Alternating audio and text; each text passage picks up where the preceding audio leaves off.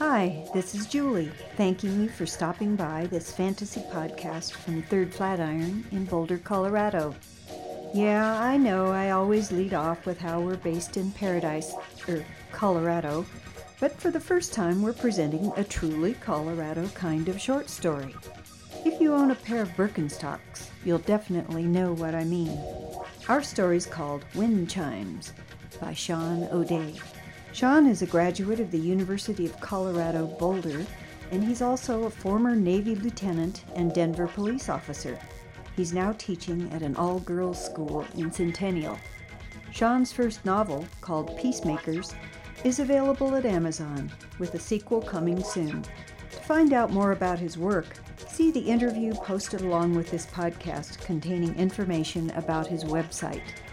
Third Flatiron is pleased to podcast work from this rising new talent, which first appeared in the anthology Ain't Superstitious. For more podcasts from Third Flatiron, check out our website at thirdflatiron.com and subscribe to our feed. And now, here's Wind Chimes, read by Ryan Marshall. It doesn't look much like mashed potatoes, but with the care and attention with which it was slung, I'm sure it will taste better than it looks. The overly gracious volunteers who serve it have a tendency to smile too much. Probably because they don't want us all to figure out just how unsanitary the food here really is. You might assume a lot of things by looking at me here with my warm meal and charitably donated clothing, but if I told you my actual story, you probably wouldn't believe me. Picture a two story house at the top of a cul de sac in a charming suburban neighborhood. Inside, you will find my lovely wife Lisa and our two wonderful children, James and Samantha. No dogs. I'm allergic to dogs. The attached garage houses an obnoxiously large SUV and a small but efficient hybrid. My lawn? It's impeccable. By far the greenest on the block. What was my secret? Saving the fresh cut mulch from the mower bag and sprinkling it on top of the browning spots.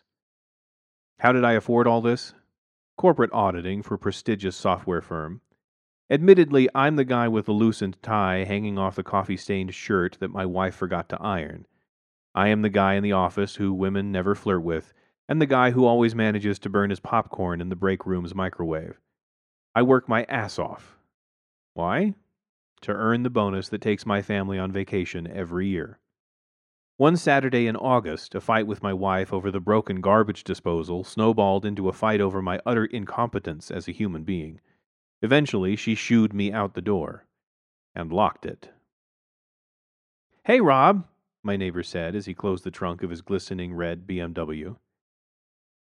Hey, you Rich. Uh, what's up? Well, work has me pretty busy these days. His perfectly groomed hair refused to move as he nodded to his license plate that read New VP. Oh, uh, right, that big promotion. I forgot. Dick. Yeah, that's right. Hey, I should probably tell you, we'll most likely be moving next spring. He pointed, subtly, to the gated neighborhood on the hill. I nodded. Their proximity kept my property values higher. Wow, that's really great. Dick. Rich's wife interrupted us.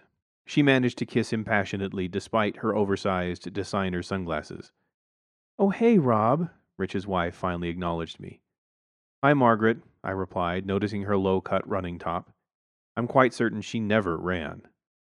Rob, how long have we known each other? Call me Meg. Sorry, yeah. Well, sweetheart, Rich continued, why don't you head down to the country club? I'll catch up with you later. She flinched as he squeezed her backside. Okay, I interjected.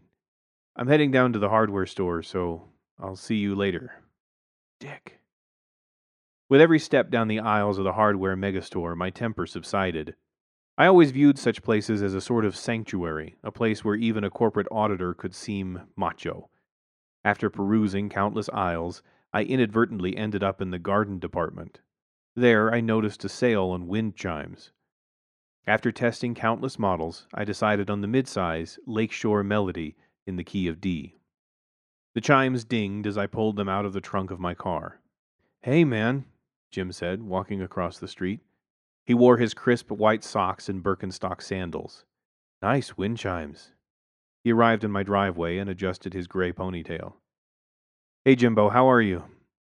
Where are you going to put that thing, Rob? Because, you know, Jim pointed all around. It's all about the feng shui. Are you really interested in how I arrange my furniture? Jim laughed. No, man. Feng shui isn't just about your furniture. It's about man's interaction with the universe, how the elements of heaven and earth flow through our everyday lives. You want a beer, Jim? Yeah, man. I handed Jim the wind chimes and disappeared into the garage. I returned to the driveway with our usual folding chairs and two cans of cold beer. We sat in our familiar driveway setup, beers perspiring in our seats built in cup holders. Where'd you put the wind chimes? Jim pointed to the lone ornamental tree, the focal point of my prize winning lawn. The wind chimes hung silently from a lower branch, the wooden pendulum dancing subtly within its musical prison. Not sure that's what I had in mind, Jim. Jim took another swig from his beer and belched quietly into his hand. No, no, that's what you want. You see, it redirects the flow of the negative chi that's flooding in your front door. Jim's hands snaked through the air, mimicking the path of the chi. Haven't you been noticing more negativity in your house lately? Don't lie either. I've been noticing you and Lisa fighting more. The trials and tribulations of marriage, Jim. I'm sure you remember what that was like. No, it's more than that. Ever since they built the community pool up the street, it seems like the flow of negative chi was redirected. Jim leaned over and hit my arm. Think about it, man. They built that pool in June, which rerouted all the negative and positive chi that flowed into this very cul de sac. And look what happened. Richie Rich here gets a big new promotion. What's her face, the neglectful mother, wins a big alimony suit over her ex husband, and you and Lisa start having marital problems. I'm telling you, man, it's all feng shui. He paused again to gulp his beer and adjust his cargo shorts. Wind chimes are an essential element in directing chi. If you hang them there, it should reroute the flow of all negative energy, thus promoting more positive energy to enter your house. You should notice improvements. Where does the negative chi go? Jim did some impromptu calculations. I guess it funnels it around to Rich's place, man. So Rich is going to have all the negative chi now? I couldn't help but laugh at the assumption. Robert, Lisa appeared. She wore her old college sweatshirt with her dark brown hair in a tight ponytail, a telltale sign she had spent the afternoon deep cleaning the house. I'm sorry I got so angry at you earlier. I'm just stressed out about getting this house ready for James's birthday party. Yeah, I'm sorry too. Hey, Lisa, Jim interjected. Hi, Jim. Well, I'll let you boys finish whatever it is you were doing. Did you want me to grab you more beers? Yeah, sure, honey. Two more beers would be great. Lisa grabbed two beers from the garage fridge and shuttled them to us before going back inside. You see, Jim said as he cracked open another beer, the positive chi is working already, man. I leaned over the kitchen counter, basking in the morning sunlight, and watched the coffee slowly drip into the pot. I could hear the kids watching TV. Familiar arms caressed me from behind. Last night was wonderful, Lisa whispered. I smiled in remembrance. Lisa kissed me. Hey, how about breakfast? Scrambled eggs, toast, and crispy bacon just the way you like it? Great. I'll grab the paper and see what the kids want. I made my way through the living room where my children lay sprawled out in pajamas, hypnotized by a cartoon.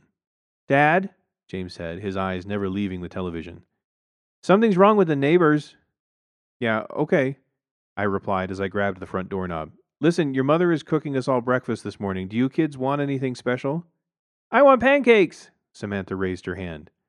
Pancakes. Check. I opened the front door. I heard the familiar sounds of birds chirping, dogs barking, and sprinklers running. I bent over to pick up the paper and noticed Rich's front lawn littered with everything that should have been in his closet. The surrounding hedge seemed to be flowering with expensive shirts and ties, while custom golf clubs littered the lawn. Whoa. A few houses down, Jim came walking out of his garage in his trademark white shirt tucked into beltless khaki cargo shorts, ready to trim his own hedges. Jim! I whispered loudly while scurrying down the cul de sac in my bathrobe. Jim, look what happened! Morning, Rob. What's going on? Jim said, focused on his bushes. Look at Rich's house, man. Jim tipped his sunglasses down. Looks like Richie Rich got evicted. Jim, I pointed. Did we do that? What do you mean? With the whole redirecting negative chi thing? That's exactly what I mean, Jim. Well, it's hard to say. I mean, maybe. Maybe. Yeah, I mean, if the energy flows were changed, we could have catalyzed things. Maybe made his actions more apparent to. Jim looked at the lawn again. Meg. That's great, Jim. We decide to mess with the natural order of things and we end up ruining Rich's life? Are you kidding me? Well, Rob, the guy is kind of an asshole, Jim said. Besides, that bad energy could still be flowing into your house. No, you know what? This is coincidental. I'm not buying any of this flowing energy stuff. I'm sorry. I started walking back to my house. Jim yelled when I was halfway home. Hey, you want to drink some beer later? I'll be out after breakfast, I yelled back. Jim was already sitting in my driveway. My chair was set up with an unopened beer in the cup holder. How was breakfast? Jim asked. Really good, actually. I got a view of Rich's trashed lawn as I sat down. So listen, Rob, I thought about our conversation earlier, and I think I found the perfect remedy. Really? Does it entail removing the wind chimes from my tree because they look ridiculous there? No, Jim pointed to Rich's front porch. A small decorative mirror framed with wood hung to the side of the front door. A mirror? Mirrors are vital to feng shui. They can deflect negative qi. So earlier I grabbed an old mirror I had laying around in my garage and hung it on their porch. You're kidding, right? Nope, problem solved. Good chi for everyone. You smoke entirely too much weed. Rich tiptoed out to his lawn and began cleaning up all his belongings. Oh, hey there, guys. Sorry about the mess this morning, he finally said. Oh, no problem, Rich, I replied. Jim lifted his beer can. No worries, man. yeah, well, you know, Meg, Rich laughed. So, you know, Sorry about the mess here. I'll get it all cleaned up. Jim and I swung our head in unison as Meg came strutting through the front door. Hi, honey, she said. Rich stopped his cleaning to kiss his wife. Passionately. Dick. She finally pulled away. Oh, hey, Jim, thanks again for the mirror. I think it looks really great in that space. Yeah, that's no problem, Meg, Jim yelled. Are you kidding me? I whispered to Jim. Am I supposed to believe now that because they have some little mirror on their porch, their lives got better? Pretty much. That's feng shui, dude. By the time we finished our second round of beers, the cul de sac came alive with lawn mowers, the operators marching up and down their lawns like a suburban drill team. So, Jim, I'm confused, I said, watching all the mowers being exchanged for weed whackers. Where is all the negative chi being deflected now? Yeah, kind of in that direction, he pointed. I think. No worries, though. I sped down the neighborhood parkway after a long day at work. I white knuckled the steering wheel and neglected my constantly vibrating cell phone in the passenger seat. The nine missed calls were no doubt Lisa reminding me that I was missing James's 11th birthday. As the sun set, I finally pulled into my cul de sac. Unfortunately, a black Mercedes blocked my driveway. As a matter of fact, a multitude of fancy cars forced me to park in the only empty spot down the street. I grabbed my briefcase and walked over to Rich's open garage, filled with cigar smoke. Hey, Rich, I yelled. Do you mind having someone move the Mercedes blocking my driveway? Rich excused himself from the well dressed crowd. Rob, how are you, buddy? Rich intercepted me in his driveway and put his arm around me. Listen, I got some serious clients and fellow executives here tonight for a poker game. Do you mind just leaving your car in the street tonight? Thanks, man. I appreciate it. I realized he had subtly walked me back to the sidewalk. No, Rich, I want to park in my own garage, okay? Hey, you like cigars? I got a box of Arturos in the house. How about it? No, I don't even smoke. Now move the car. Great. I'll send over the cigars tomorrow. Rich patted my back and began walking toward the garage. Thanks again, Rob. Dick. Robert, where have you been? I've been trying to call you. You're missing your son's birthday, and I can't handle all these boys by myself. Sorry, honey, I replied. I waited for Lisa to fall asleep before I snuck out of bed and made my way downstairs. I carefully stepped around eight boy filled sleeping bags in the living room, then heard a familiar voice. Dad, what are you doing? Moving my car into the garage. Go back to sleep, James, I whispered.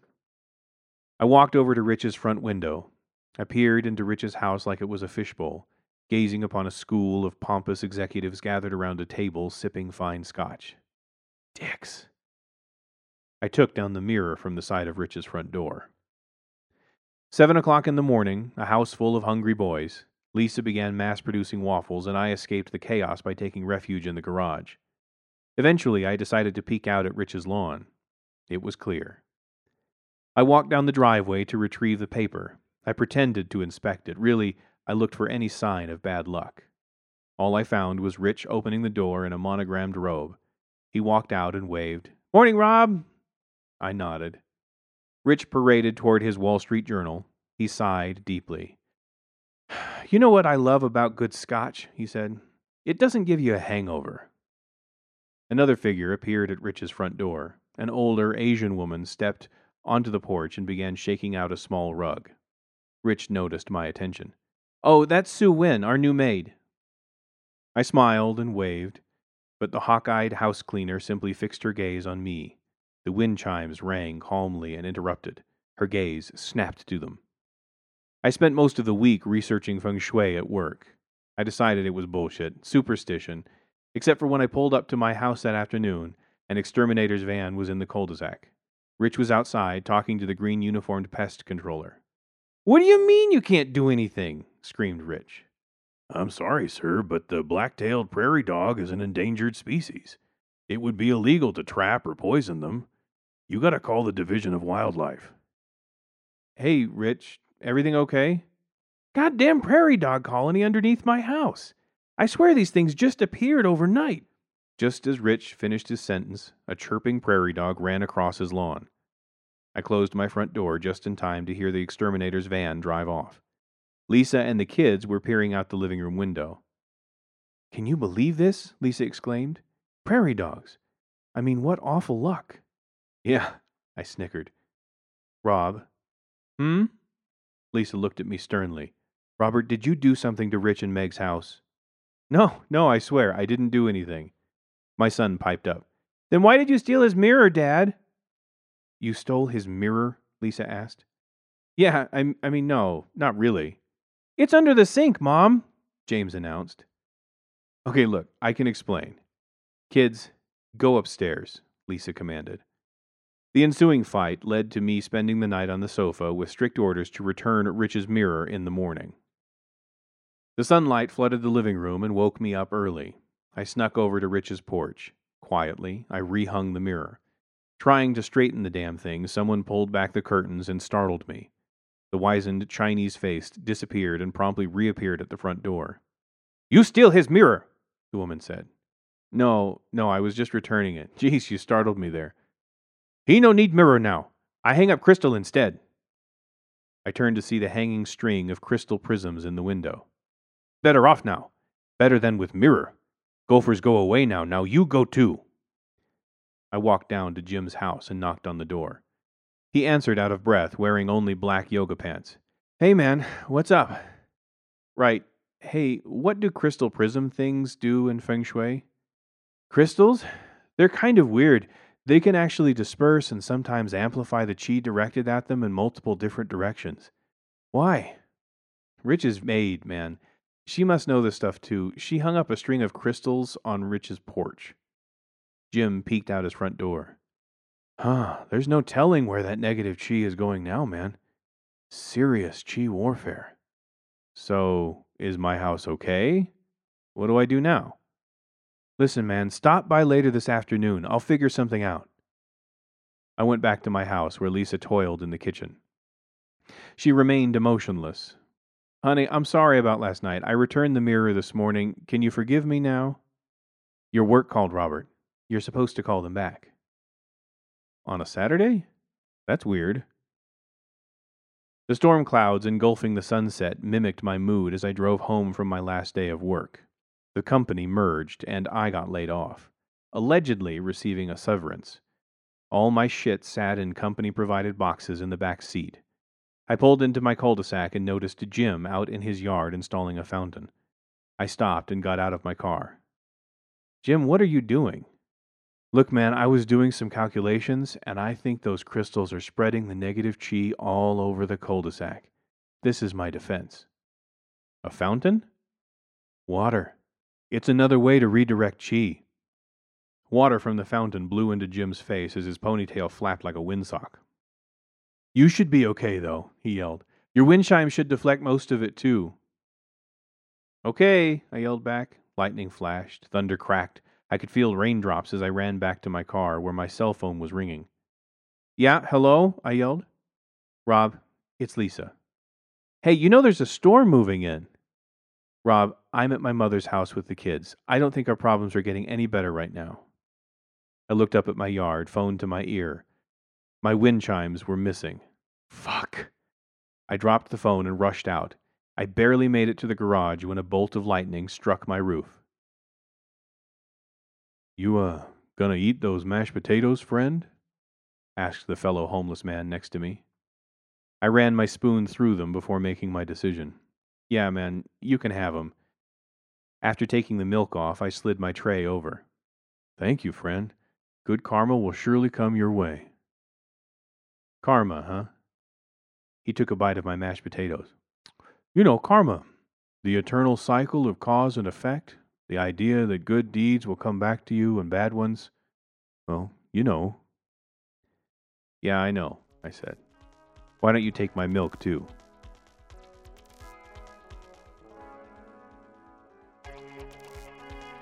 Thanks for listening to this podcast from thirdflatiron.com. Original music by Disco Volante. Sound production was by Andrew Cairns.